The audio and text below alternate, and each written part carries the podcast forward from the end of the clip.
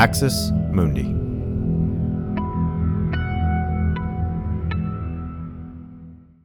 You're listening to an Irreverent podcast. Visit irreverent.fm for more content from our amazing lineup of creators.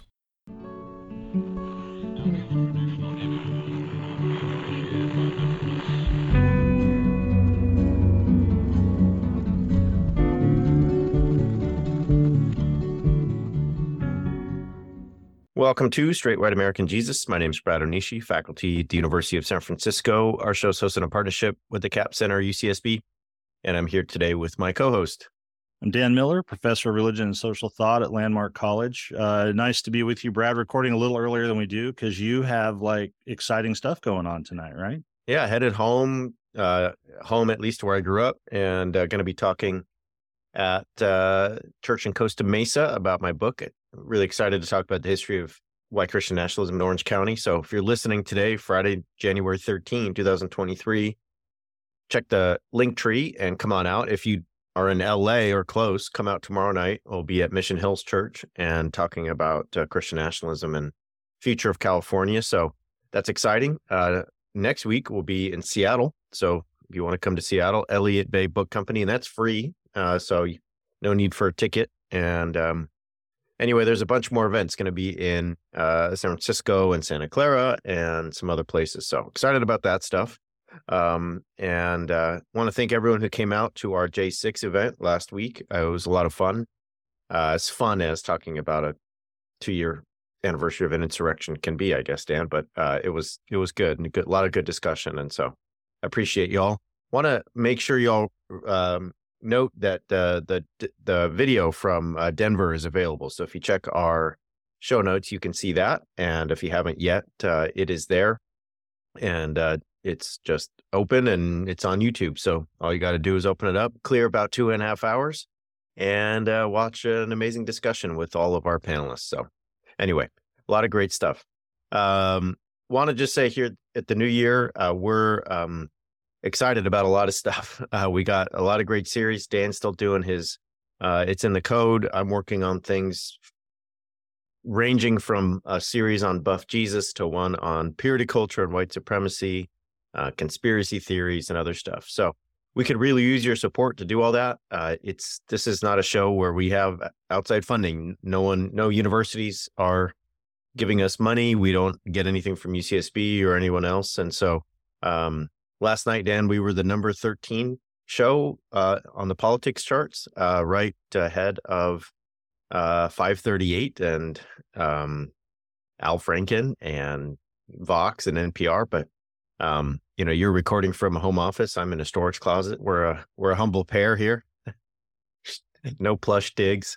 Um, and so anyway, uh, would love your support. Think about that. Patreon, PayPal, uh, however you can do that. All right announcements out of the way. Let's talk today, Dan, about uh, Brazil and what happened there a couple days ago. Let's talk about uh, Biden and uh, all the documents that are being found, what that means, and then the GOP and its uh, new majority in the House of Representatives and uh, what that means, including a committee uh, investigating the weapon- weaponization of the government. so a, uh, a lot of shenanigans are ahead. I'll just uh, spoiler alert when it comes to the House of Representatives. Um, all right, let's talk Bolsonaro and what happened in Brazil. I'll, I'll set it up here, Dan, and throw it to you. Um, as many of you know already, uh, we have J6 and Brazil now has um, J8. And uh, there was it, it, what can only be called something that resembles the attempted coup in this country on J6 happened on uh, J8 down in Brazil. I'm going to read from a piece by our friends at Word&Way um, and a public witness, uh, Brian Kaylor, uh, who's been on the show a couple times. And so he says, here's the context for what happened in Brazil. With pre election polls showing former President Da Silva would likely return to office, Bolsonaro started making claims of election fraud before votes were even cast. And long before Da Silva won by more than 2 million votes, Bolsonaro suggested that if he lost, Brazil would have worse problems than the US did on J6 2021. After the election, Bolsonaro's party sought unsuccessfully to convince judges to invalidate votes. Long nicknamed the Trump of the tropics, Bolsonaro even found allies among prominent supporters of former U.S. President Donald Trump. People like Steve Bannon and Ali Alexander, who pushed false U.S. election and fraud claims ahead of J6, more recently attacked the legitimacy of the Brazilian election results and now praise those who attacked the government buildings in Brazil. So all of that should sound familiar. Now, after the election, you had uh, the New York Times reports uh, just thousands of Bolsonaro supporters camped out across the country near military bases. Uh, they blocked roads. They set vehicles on fire in certain times. They tried to parallel, paralyze the country um, and really just um, create a situation where there would be military inve- in, uh, intervention in the government. And I think there was a hope for kind of military uh, intervention on the side of Bolsonaro. Um, you know, f- folks were basically saying things that probably sound familiar. We won't surrender.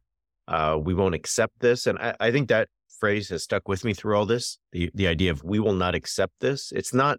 It's not that it it it's not real or legitimate. It's just we won't accept it. And I just I want to I want to hang on that for a minute. So, um, uh, I want to um in a minute go to a, a, great piece at Religion Dispatches by our friend Annika Brockschmidt, who who wrote about this this week. But I'll throw it over to you. I also want to talk about authoritarian learning. So I got two more things on this, but I'll throw it to you, Dan, um, on how we are now uh, exporting things from this country that probably we don't want to be. So what do you think? Yeah. So eh, everything you run through, I mean, it's it's we've now provided a script. The Trump administration and the the kind of American Christian nationalists provided a script. Call it fraud predict that it's going to be fraudulent, say this for a long time with no evidence, and you know, just sort of, of cast that there. Predict things. Eh, we talk about coded language when when Bolsonaro says, "Oh, there's thing, things things would happen if this." It's a call to action. It's not a prediction. It's a call to action, and, and his followers know this. Uh, trying to tie it up in courts, just on and on and on and on. What strikes me, and and folks will remember this. People our age, I know that for some of the, the listeners who aren't our age or like the age of my students, this is all it feels like ancient history. But post 9-11, we remember the the language of the war on terror and how basically everybody who kind of dissented or or something was was you know accused of aiding terrorists or maybe being a terrorist or this or that and that became our export and we are still unspooling the significance of that globally as authoritarian regimes all over the place have cracked down on journalists. They've cracked down on dissent. They've cracked down on civil disobedience and and so forth always by saying that it's terrorists that that journalists are terrorists so we can put them in prison without due process or or on and on and on and we've seen how dark that is this is what it reminds me of so when we talk about exports i'm like great cool here is unfortunately one of the most potent exports the us has now given once again to authoritarian and right-wing regimes to just embolden the masses of their supporters to to actively try to contest the peaceful transition of power. The last point I'll, I'll note is I read this. This is a nuance I didn't know about, you know, with the Brazilian uh, transfer of power. But the outgoing president is supposed to attend uh, their version of the inauguration and like hand over this sash. It's like the the ceremonial sort of thing to, to visually represent the peaceful transfer of power. What did Bolsonaro do? He didn't show up. He was like, I won't do it. Um, same thing when Trump was saying, you know, well, we're, we can't guarantee anything, can't promise anything, and so forth.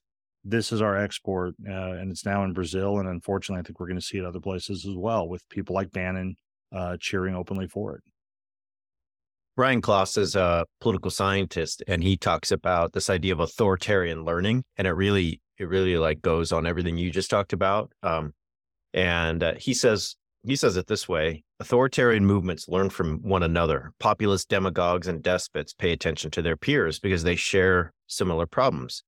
To stay in power, they must muzzle or attack the press, neutralize judges and the rule of law, weaken or eliminate political opponents, rig or discredit elections, and find innovative strategies to cheat, lie, and steal.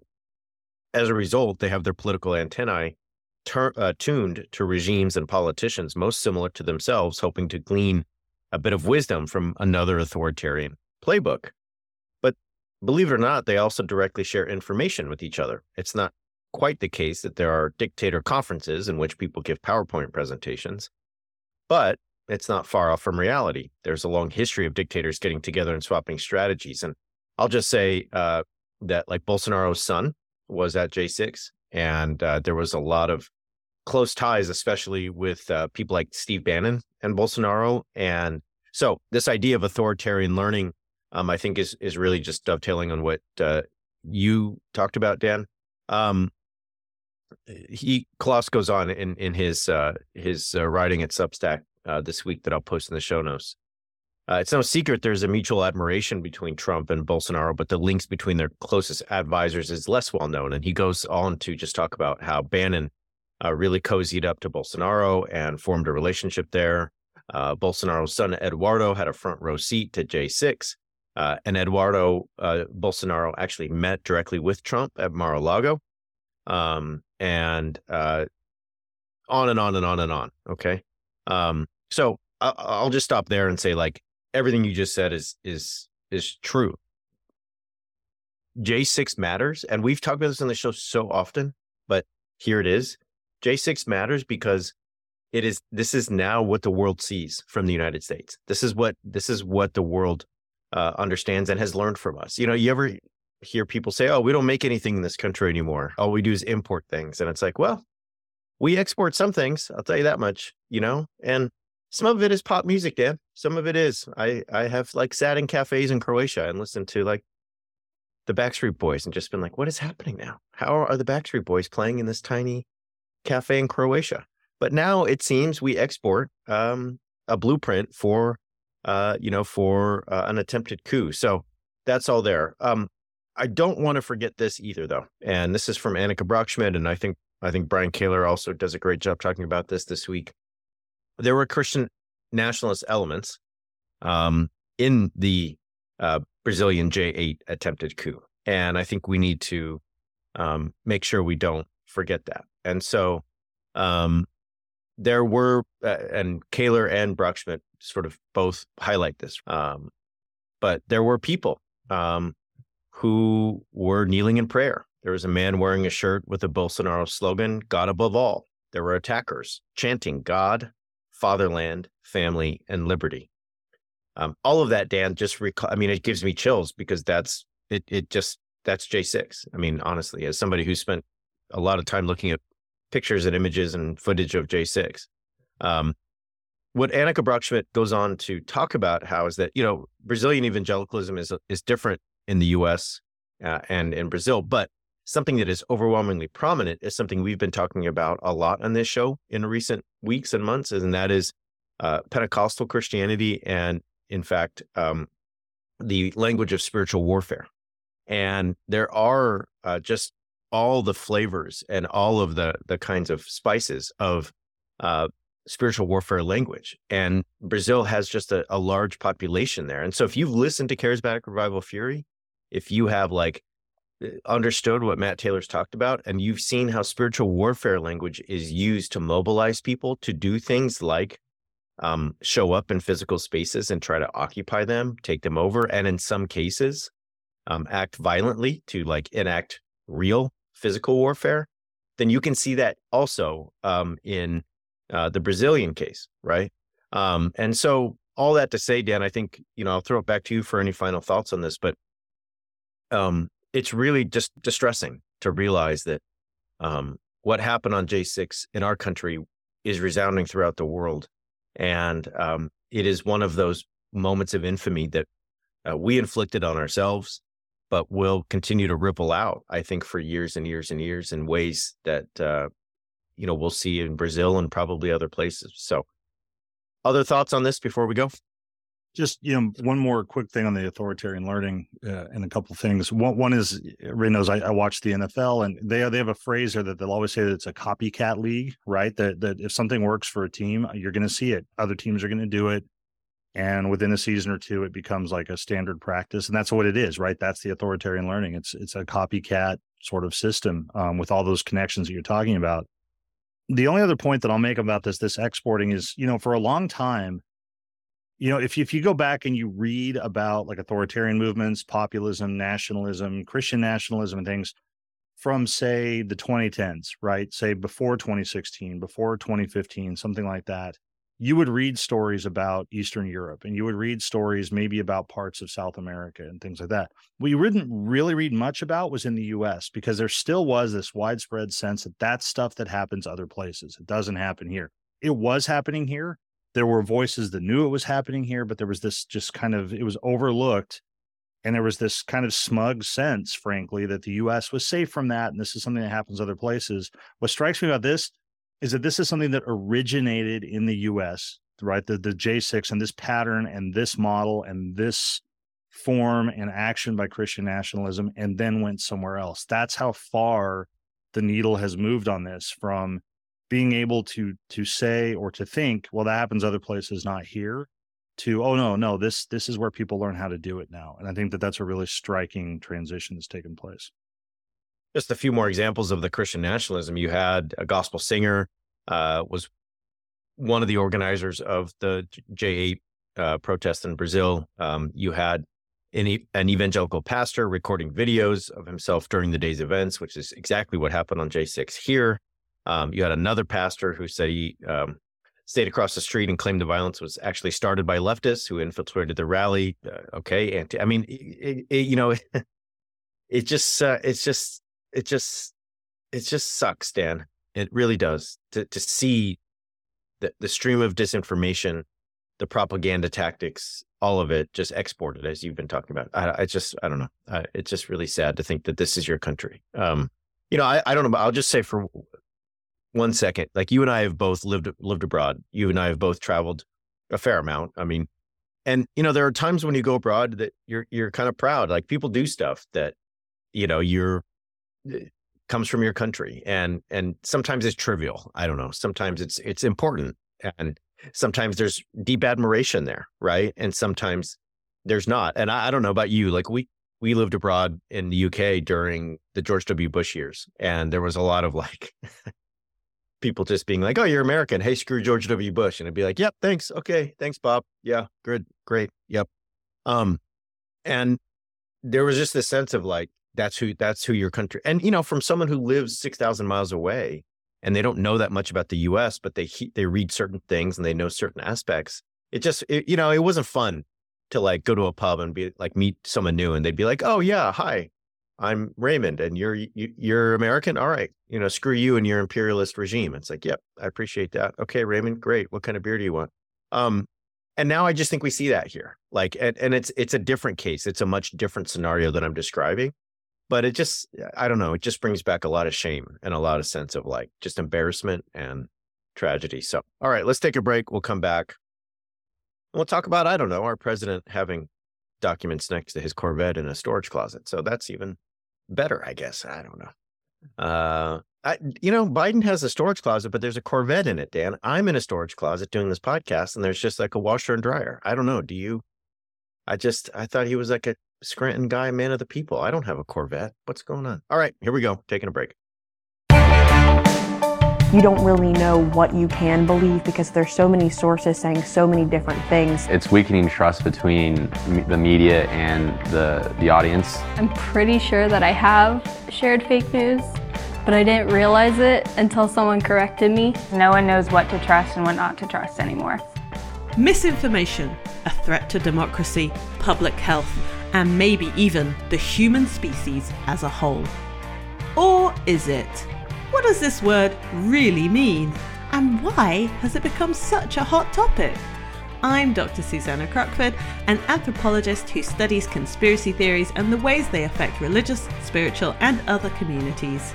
While there is a lot of talk about misinformation floating around, there are a few trustworthy sources where you can learn what it is and how it works in yoga communities, online message boards, wellness spaces, church congregations, and of course, social media. Come for the wacky ideas about biohacking and election rigging, stay for the research on the effects of these ideas on public health and democracy. Misinformation debuts May 24th, 2024, and episodes will be released weekly. Find it anywhere you get your podcasts because misinformation matters. See you soon!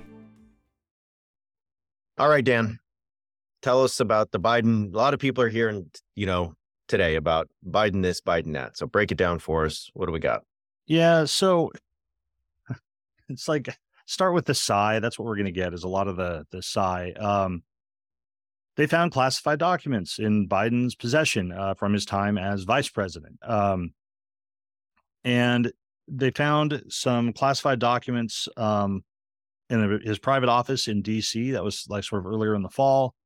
Uh, and then that came out just recently. And that's a point that I, will come back to in just a minute. So just days ago, we, we kind of heard that they had found these. It was his team that found them, his people that found them, turned them over to the National Archives and so forth. Uh, and then Biden basically kind of expressed, you know, we're not sure how this happened, shouldn't have happened, and so forth. Real differences from Trump. There was no claim to declassify the materials or to own them or to have used his mind or, you know, whatever else.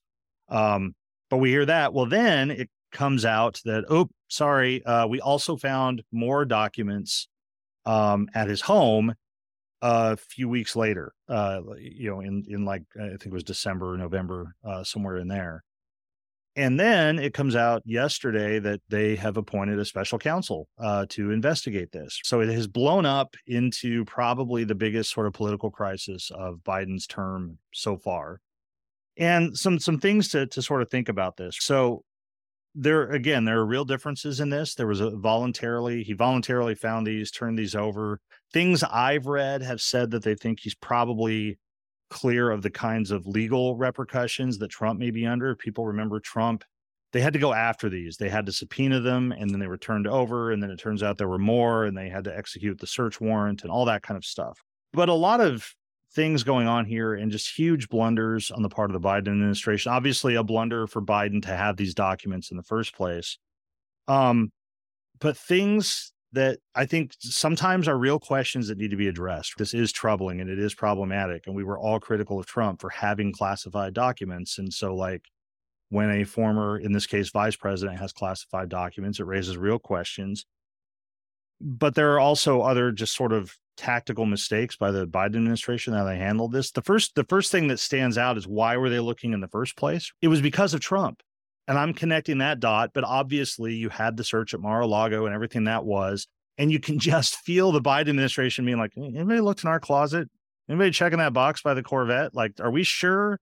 Like what's in there, right? To stick with your garage metaphor, I, I, I see you, Brad, and your room is blurred out, but I'll bet that the storage room has boxes that haven't been opened in like years. My basement's full of boxes like that. You know how much classified information I have from Skidmore College? I mean, I worked at Rhodes College. I have classified. Eh, I do not. Okay.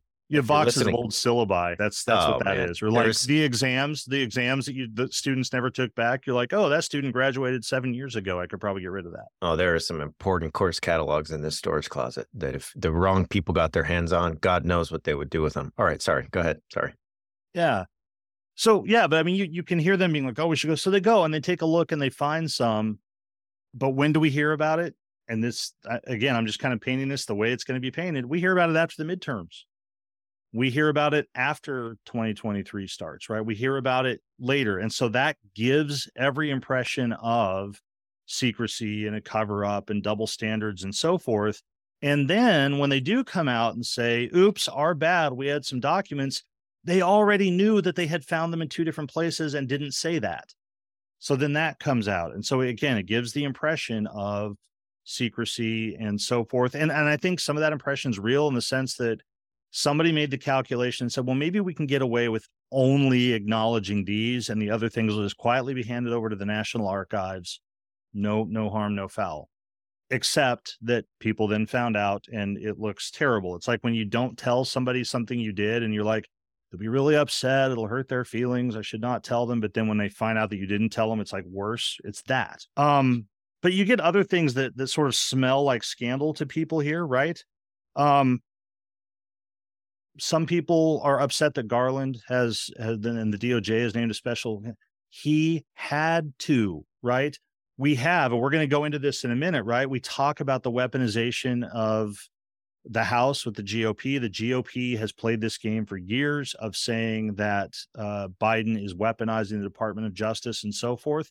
If they don't investigate this, all it does is feed that narrative, right? Okay, you're going to investigate the former president when he has classified documents, but now the former vice president does, and we're going to do what? Nothing because he's the president. It would feed that. So Merrick Garland has to do this.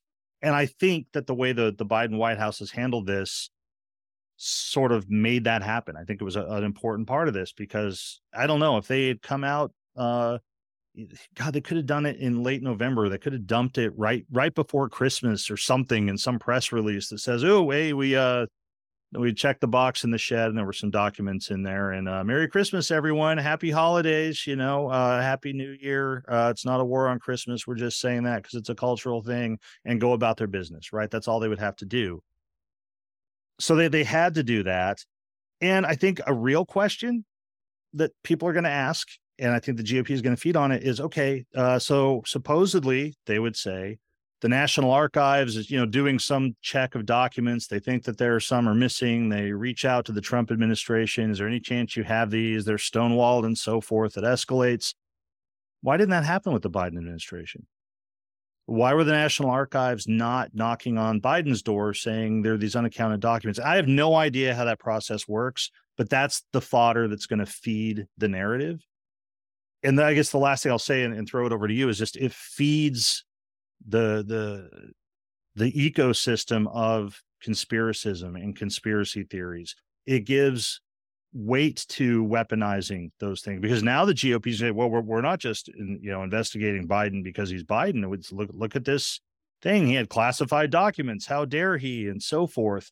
Uh, it also detracts from attention on things like uh, Santos and others and, and the dysfunction of the GOP in the House and just sort of on and on and on. So, a lot going on with this. I think some real questions about how this happened, and it should be of concern that there were classified documents.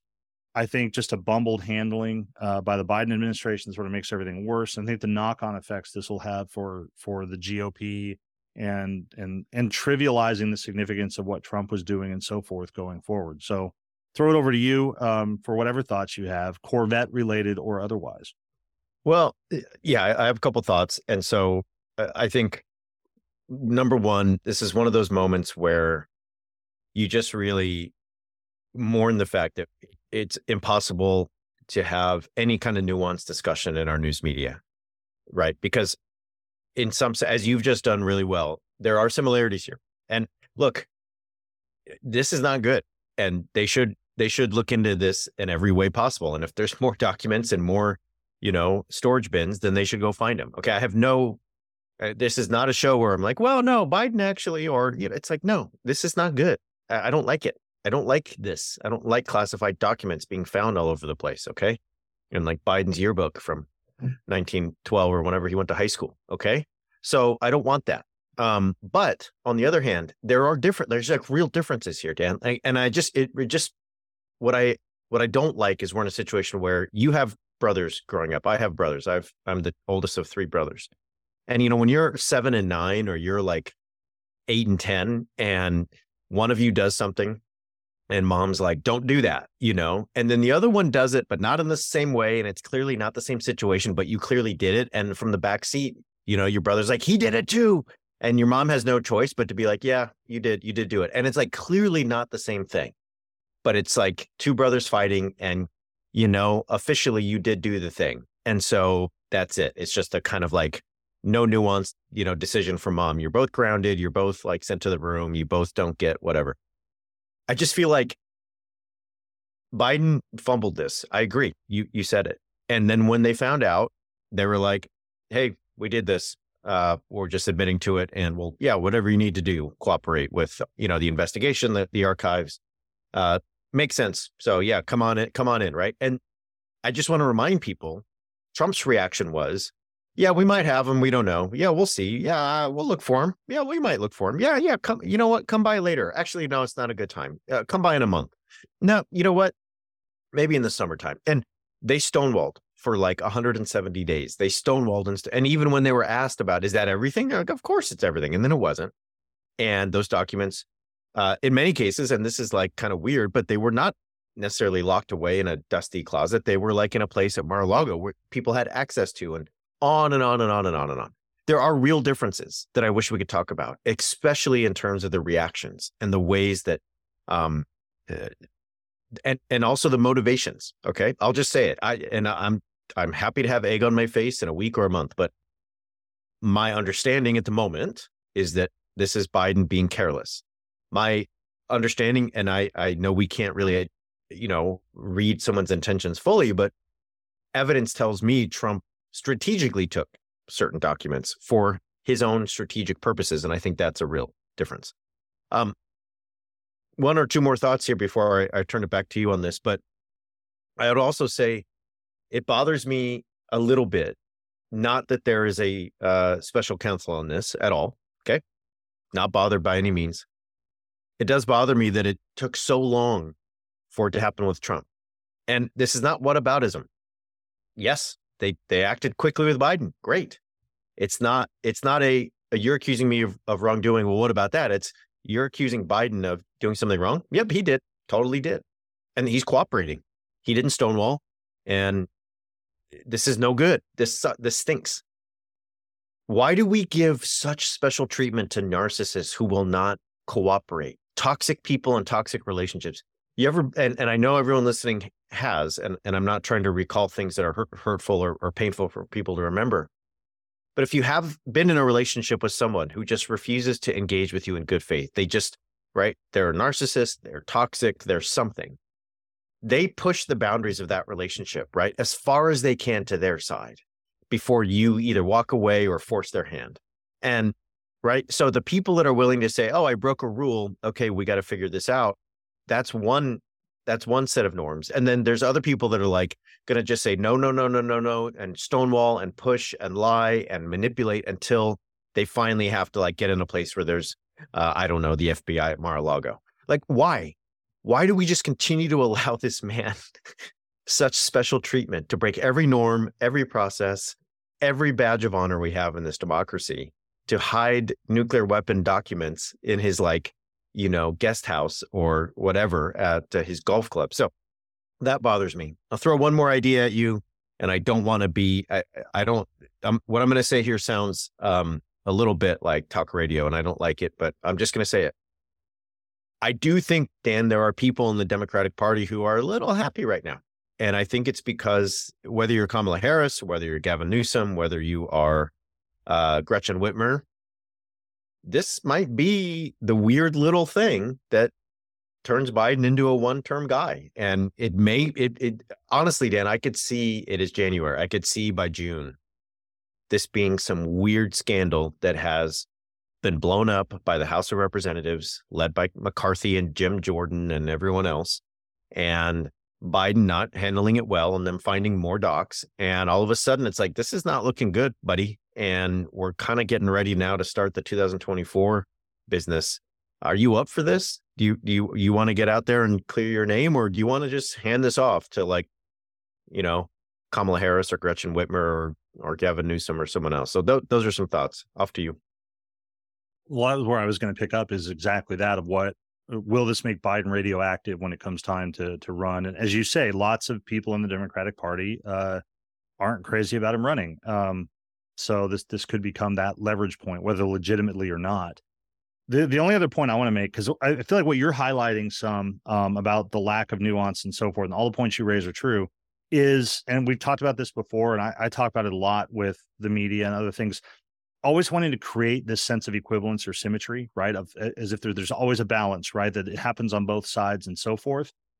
I think people are going to pick up on that because I'm with you. Great, cool, investigate it, do it, whatever. But I think that because of that sense of false symmetry, and I do think it's a false symmetry, that whatever the outcome is on the investigation of Trump, there will be demands on the right for the same outcome. Like whatever it is, it has to be the same. So if they were to say, well, and I, I don't know, right? I do not know that this is true, but if they were to look at it and say, I don't know, maybe the the kind of documents are substantively different. They're all top secret, whatever, but you know, one of it's like, yeah, these are the receipts from like when we took this trip to this country that people didn't know we went to or something. And something else like, yeah, this was a nuclear, like nuclear capabilities of Pakistan or whatever, whatever it is the cooperation or lack of it, false statements made to the government, all that kind of stuff, if all of that is sort of swept away by an angry GOP to say, oh, nope, see, we told you it was going to be a cover up because, yeah, they, they had a, special counsel in quotes, but you know, they just gave him a slap on the wrist and they, you know, referred charges to Trump or whatever, however that plays out. I think that's another piece of it. And that is also the kind of thing to feed into that last point about how this may linger. Obviously, the GOP will want this to linger. They will want this to hang on Biden and gum up his uh, administration as much as possible. And so, as these investigations go forth, raising those kinds of claims will keep it visible. And I think to a lot of Americans, and partly because of a media that I think does fall into this trap of creating false symmetries all the time, it, they will say, well, why, why didn't they? Right? If why aren't they treating Biden the same way as Trump? And the fact that he cooperated, this was all voluntary, and on and on and on, won't matter. So I think that that's just my last thought about this this theme that you're highlighting of the kind of false equivalences uh, that are drawn, which again is not to exonerate Biden, just to say that you know we're a couple academics and we like nuance and we like to to be able to actually analyze things and note real differences and similarities. I agree, and and all that's there. You know, we're going to talk. You're going to hear. You're going to hear people talk Hunter Biden's laptop and Joe Biden's Corvette, yeah, right? And it's they're just going to say Joe Biden's Corvette so often that no one's like. Uh, when you see Uncle Ron at a barbecue and he brings up Hunter Biden's laptop, it's like critical race theory. You're just like, "What's on the laptop, Ron? Don't, what would be what's on the laptop?" And he's like, "Well, uh, we need, you know, it's pretty bad. We got to find out." And I was like, "Tell me what's on the laptop that you re-? and." Because he's just been told so many times about Hunter Biden's laptop that he just think that's like the conversation stopper, and we're gonna we're gonna get that again with like Biden's Corvette or something. So we'll we'll see we'll see what happens. Um, all right, let's take a break. We'll come back and stay on domestic stuff with the the newly led Republican House and the continued a lot of words I want to use right now. The continued process of governance in the House of Representatives. We'll be right back. Okay, so I think we'll talk about George Santos in just one second. But uh, before that, I want to just mention something that happened uh, this week, and and I think it plays into everything you just said, Dan, about polarization and rhetoric. Uh, Steve Benen, writing at the Maddow blog, uh, put this uh, really well. So he he first quotes the New York Times and says, "The divided House on Tuesday voted to launch a wide-ranging investigation into federal law enforcement and national security agencies." as Republicans promised to use their new power in Congress to scrutinize what they said was a concerted effort by the government to silence and punish conservatives at all levels, from protesters at school board meetings to former President Donald J. Trump. Um, okay, so just want to point this out that the Republicans who are always talking about the thin blue line and everything are now, their first thing they did was vote to investigate uh, the federal law enforcement and national security agencies. So that's one. The committee, Benen writes, was approved 221 to 211, uh, falling on p- partisan lines, Democrat and Republican. Um, and the leader of the select subcommittee on the weaponization of the federal government will be none other than Jim Jordan. Okay. Um, Jim Jordan was described as a political terrorist by uh, John Boehner, also from uh, Ohio. Um, so, Democrats plan to be part of the committee, filling five of the panel's 13 slots, though they'll have no real influence over its direction. I will note that that's different than the J6 Select Committee because uh, Democrats actually uh, are are taking part and will at least be voices in hearings that I'm sure will just you know uh, dispute and and and fight uh, very vociferously at every turn. Benen says this it's tempting to simply roll one's eyes at such an endeavor. After all, in reality, there's been no con- concerted effort by the government to silence and punish conservatives. And anytime Republicans have tried to point to ostensible proof of the phenomenon, their baseless claims have been quickly and easily discredited. So, why? Why is this important? It just seems like a, a clown show from the uh, party that took 170 or 180 rounds to uh, elect its uh, Speaker of the House the other day. All right. But um, it's a problem, Benen writes, because of its stated purview. The resolution explicitly says the panel will have the power to, quote, examine the expansive role of Article 2 authority vested in the executive branch to collect information on or otherwise investigate citizens of the United States, including ongoing criminal investigations. Okay. Now, the DOJ, Dan, doesn't usually make information about criminal investigations available to Congress, right? So they're not going to just walk into Congress and say, "Yeah, hey, Marjorie Taylor Greene, hey, Matt Gaetz, here's everything we're doing with um, with criminal open criminal investigations," because you can see that a that just may not be smart, and b uh, at least at least in this day and age, Congress people may be the subject of of those um, investigations. But Benen writes, given that Jordan is all but certain to examine the criminal investigations into Trump, this seems likely to get quite messy. What happens when the legislative branch demands confidential information from the executive branch about ongoing cases surrounding a corrupt former president who enjoys the loyalty of the congressional investigators? If their matters adjudicated, how might Trump appointed jurists rule? Uh, in other words, the House won't just have oversight over intelligence agencies and federal law enforcement. It will now have a powerful special committee pursuing conspiracy theories related to intelligence agencies and federal law enforcement, complete with unique access to highly sensitive information. Okay. And so basically, Dan, uh, the purview of the committee is intentionally broad so that they can just investigate anything they want uh, at any time and do what you just said. And I think this is the point I'm trying to make. They can turn any issue they want into the next Benghazi, right? They can take anything related to the investigation of Trump by the DOJ, any action by Biden, anything related to the FBI, anything related um, to criminal probes of like Trump loyalists, and and just turn it into a Benghazi style, sixteen hours in front of the committee uh, on C-SPAN for seventeen days straight situation. And again, what are they going to say? Well, this is what you did with the J6 Select Committee, so what? It what? You, you know, and it's going to be a what you did it. How come we can't? Okay. So this feels, I'm sure, like to many, like a clown show. Uh, Jim Jordan being in charge of it is doesn't help that, but it's going to gum things up. It's going to create headaches. It's also just going to create. It's going to feed conspiracy and not not uh, help to tamp it down. It's going to give them opportunity just to get up there and grandstand about stuff that is uh, not real.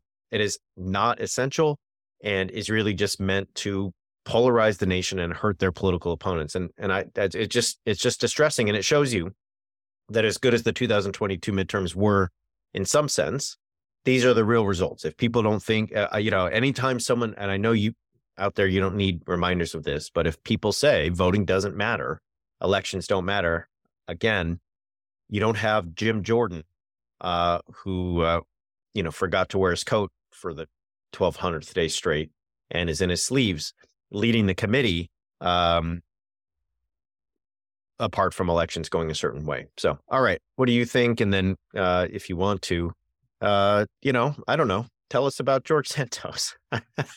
yeah. So on these, the, the only things that everything you say is true. Everything you say is right. Everything you say is what they're going to do. The one thing that gives me some solace, maybe, is that we are beginning to see that not all investigations are created equal, right? Uh, the J6 investigation had more of an effect than I frankly thought that it would.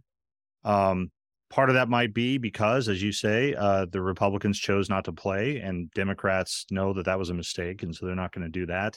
But if we think back to Benghazi, I mean, it made a lot of noise and things like that. But the the on like how successful that was it's it, it was pretty minor all in all, right? And so all of which is to say, I think we are seeing that at least at times you can make lots of noise, create lots of smoke, but every now and then the truth pokes through and like the big things emerge as big things. And and it it does. So I have some hope of that, that that this will be more procedural and as you say, gumming things up than than kind of substantive or or sort of longer lasting but i don't i don't know that. That's that's me i guess on a hopeful friday the 13th uh thinking that maybe maybe that'll happen.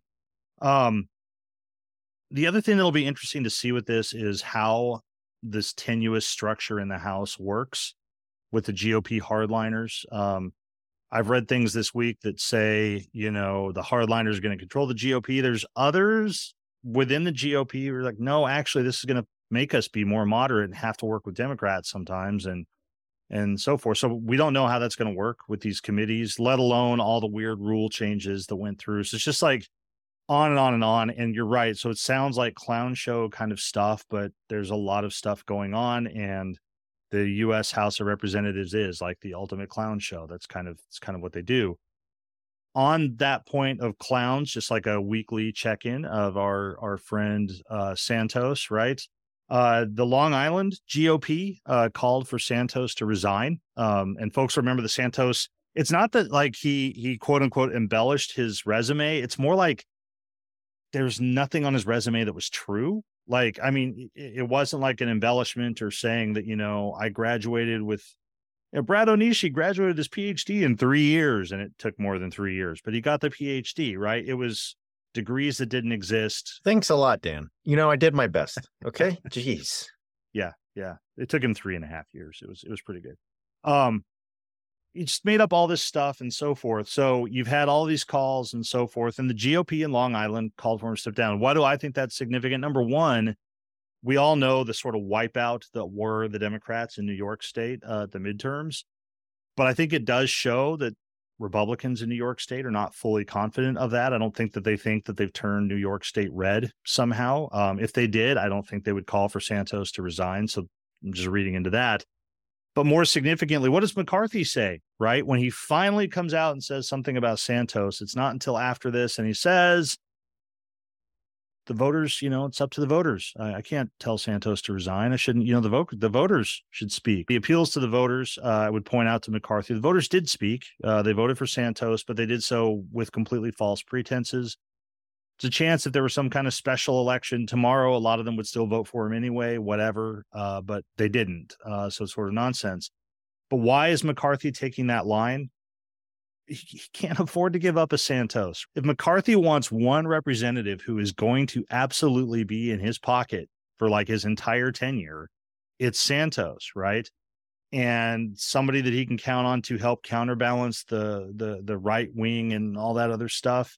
He's not going anywhere. So just as I say on this theme of clown show, these are the kinds of dynamics. And and I'm I don't know where it's all going to go because of the kind of volatility within the GOP itself. Um, plus the fact that Democrats, as the minority party, now get the privilege of just sort of making noise and saying things and so forth. The kind of the kind of role that that plays. So yeah, I think your your metaphor of a clown show is is maybe just right. Um, which which doesn't bode well, by the way, for getting like real legislative stuff done. But yeah. Well, and so if you have not kept up with the Santos stuff, and you're just like you're you're somebody who you know you don't want to watch cable news, and you know it's it, this is not a matter of like he said, "Hey, I went to Harvard," but he in fact went to like you know uh, SUNY Albany or something, right? It, it it's so that would be bad, but this is like he talked about his mother dying in 9-11 and she died and I, i'd have to i don't have it in front of me i think 2016 this is a guy who talked about being Jewish and is not Jewish at all. This is a guy who fabricated almost his entire biography and education. So it honestly, if you if you've been listening to the show for three years and you found out that Dan and I are in fact not professors, have no degrees, have never like you know what I mean, uh, studied these things, and we've just been spouting off stuff uh, with no training whatsoever that we're not who we say we are in any way. Blah blah blah you would just feel a little differently about the show. Now, and some of you might still listen and and say, well, nonetheless, you know, good dad jokes. Why not? Cargo short recommendations. It's worth it. But it's just like it changes everything. And I just I agree, Dan, that we're here's here's where I want to tie together the the threads, and then we'll we'll go to reasons for hope. Is you're going to hear Jim Jordan and Kevin McCarthy and Marjorie Taylor Greene and and whoever else talking about Biden and integrity and transparency and we have to be a nation with values. And this man, George Santos, lied about everything about himself. He is a complete fraud. He's wanted. We talked about Brazil today. He's wanted in Brazil. Okay. And they couldn't find him. And then they're like, oh, he's in your Congress. So, yeah, maybe now we'll open that investigation up again. Santos is a 100% fraud and shuckster. And Kevin McCarthy's response is cowardice, period. Okay. It's cowardice. Kevin McCarthy is like I can't make that political maneuver. So and so anytime you hear them talk about Biden and documents and integrity, that the case of Santos is one of Dan, there's no like you know how we always talk about like nuance and complexity? I, am not sure I've seen a such a uh, like an open and shut case in a long time. Like there's just there's no nuance here. There's no like I made a mistake. Like we've all made mistakes and we did things unintentionally and we're like, yep, that wasn't good. All right, well, I, I'm really sorry that happened. And my intent was not for that to happen, but I recognized the impact was this and that. And so I messed up. Okay. This was just 100% lie about everything to get into Congress. And Kevin McCarthy's like, yeah, in two years, you know, we'll have to see what the voters say. And it's like in two in two years, he will have been in our Congress. He'll be one of 400 something members of our Congress and have had a say on really important things in Americans' lives. And you're taking that. Like, Dan, can you imagine hiring? Okay, I'm, I'll stop after one more example. I, I promise. But like, can you imagine you had a company and you hired somebody to do a really important job as an engineer or as a like a, a product designer or as a software uh, designer or uh, something and they get in there and you realize they've lied about everything they have no experience their recommendation recommendation letters have been falsified they did not actually get a degree or an accreditation like they said they did they don't even you're not even sure it's their real name and you're like you know let's give them two years we already hired them we did the paperwork we already set up the direct deposit let's give them two years come on i mean that's what kevin mccarthy's saying okay and that's why kevin mccarthy should be coaching jv baseball in Bakersfield and not here uh, leading the House of Representatives. So, all right. Any final thoughts? Uh, if you have them, Dan, or, or we can just go to Reasons for Hope.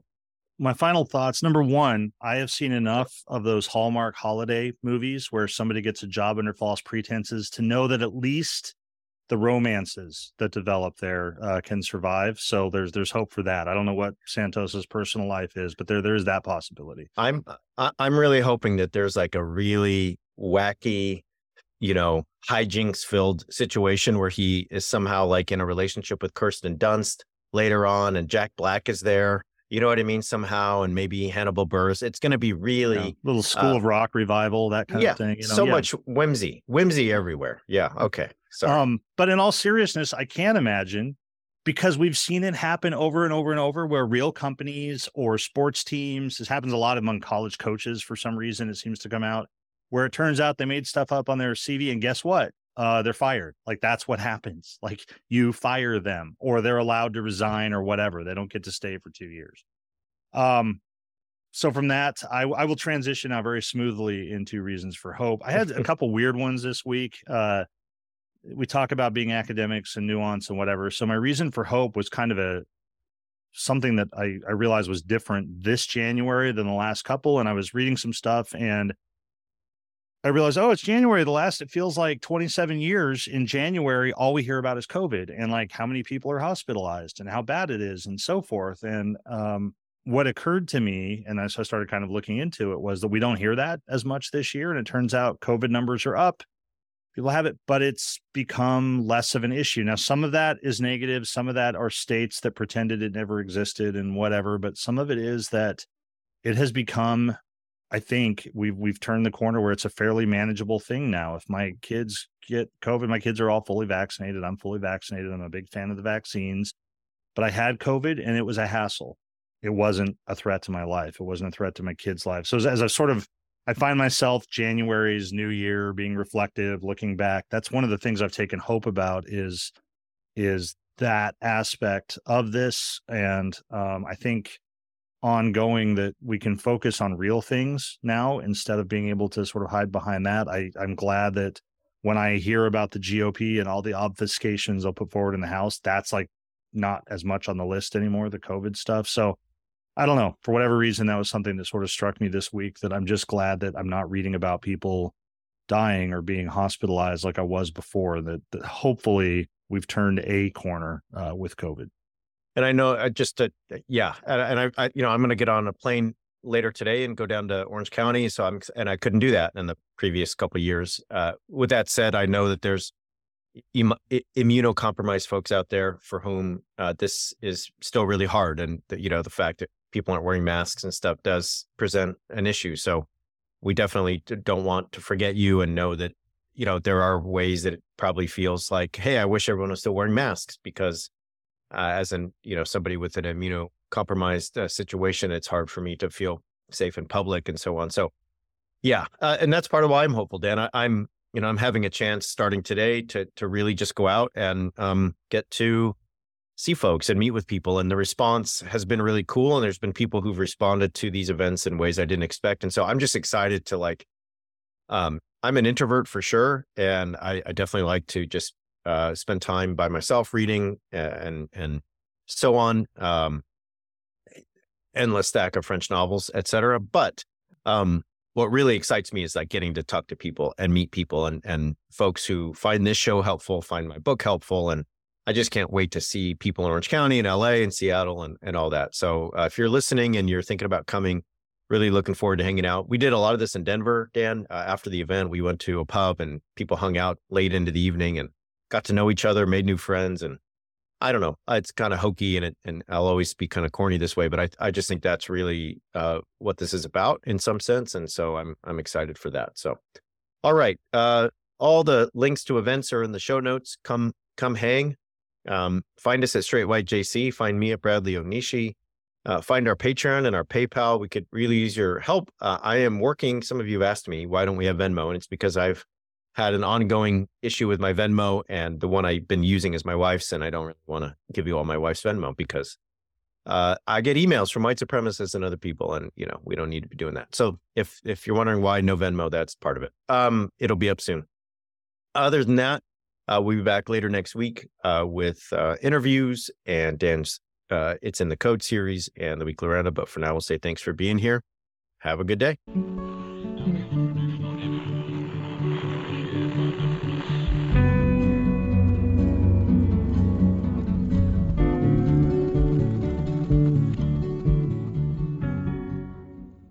This has been an Irreverent Media podcast.